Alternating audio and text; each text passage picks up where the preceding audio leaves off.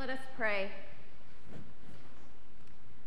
Grant, O Lord, that because we have met together here today, life may grow greater for those who have lost faith in it, simpler for those who are confused by it, more secure for those who would escape it, happier for those who may be tasting the bitterness of it, safer for those who are feeling the peril of it, more friendly for those who are feeling the loneliness of it, and holier for all to whom life may have lost its dignity, its beauty, and its meaning.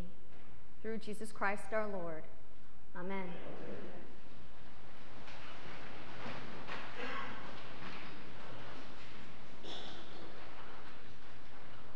The day of Pentecost is here. It is the day in which we mark and celebrate the gift of the Holy Spirit among us. It is also the day in which we learn who has red in their closet and who doesn't. We have heard this morning two recollections of the presence of the Spirit. Our reading from Acts, read in multiple tongues, and our gospel from John, in which we find the Spirit dancing between, I think, very convoluted sentences. If one was seeking clarity on the Spirit, it would be hard to discern if either of these readings would be the place to find it. Both can be confusing in their own right. Both need an attentive ear and a discerning eye and an open heart to find meaning and understanding.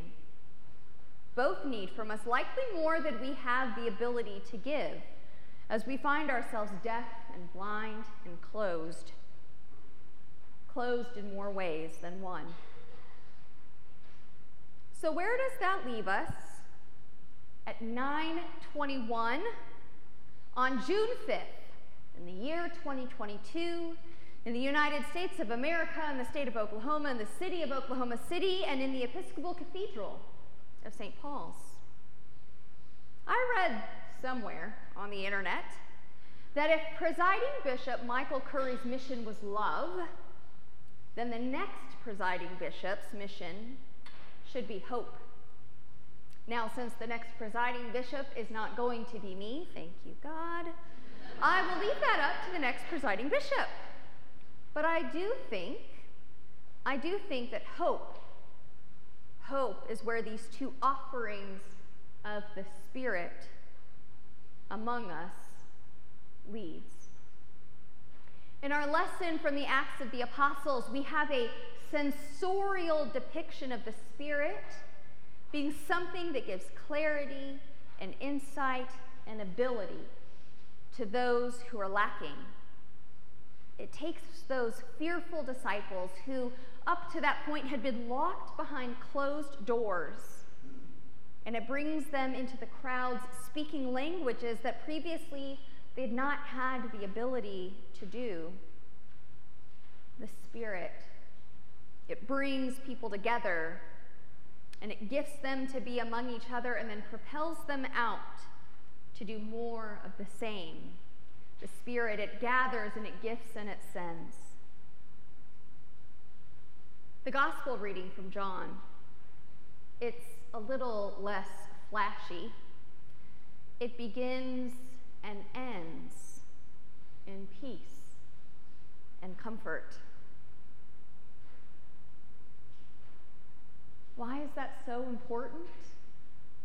Well, what we didn't hear was what Jesus said right before he gave peace, which was to tell the disciples that he was going to die. By the way, Peter was going to die too.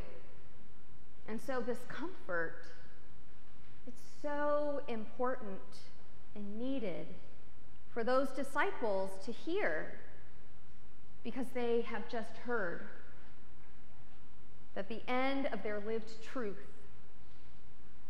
the end of their hope, for the future was at hand. Do not let your hearts be troubled, says Jesus.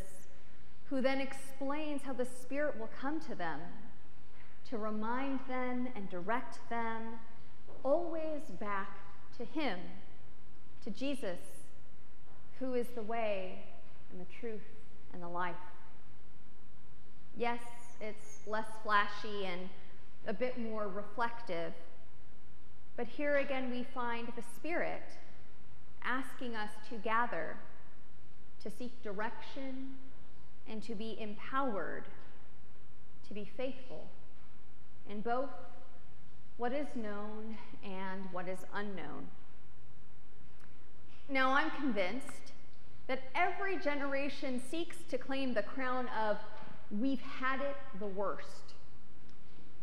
We feel fear and discouragement and terror so acutely that it is impossible to imagine that anyone else throughout time or place could know the feeling.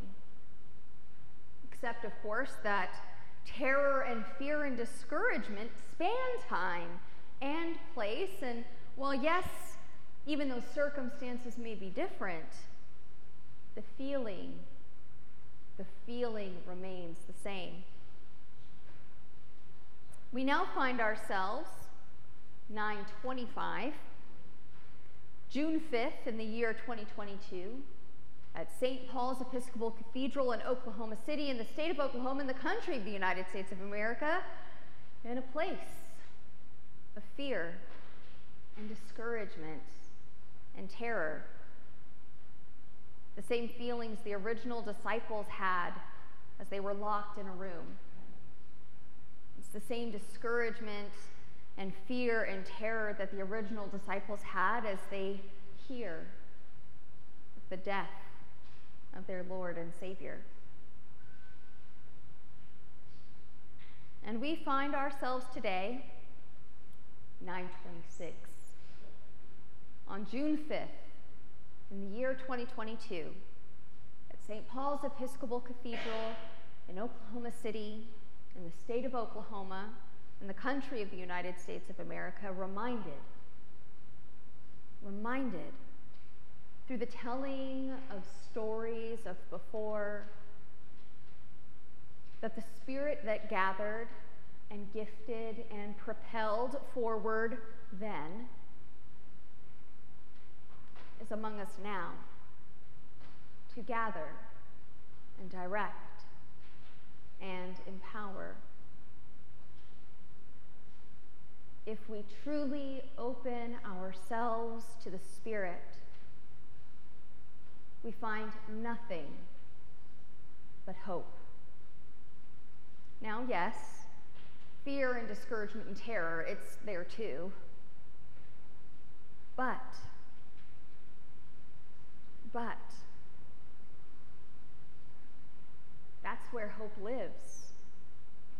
Hope lives in the midst of chaos. Hope is found where there is fear and terror and discouragement. Hope. Hope is with those who need it the most. Hope is where we find Christ and Christ is with those who live in fear and discouragement and terror.